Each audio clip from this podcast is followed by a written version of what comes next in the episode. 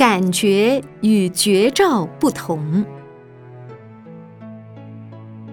感觉和觉照有什么不同？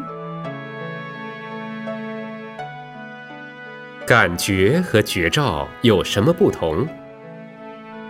感觉是我们的身体感觉，比如我感觉到我的身体不舒服，这是感觉；或者我感觉到你有点不对，这也是感觉，就是自己的六根：眼、耳、鼻、舌、身、意，与六尘、色、声、香、味、触、法接触以后所产生的叫感觉。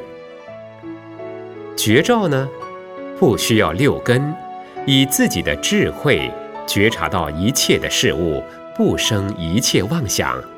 把一切的妄想清净了以后，就产生一种光明，叫做光明觉照。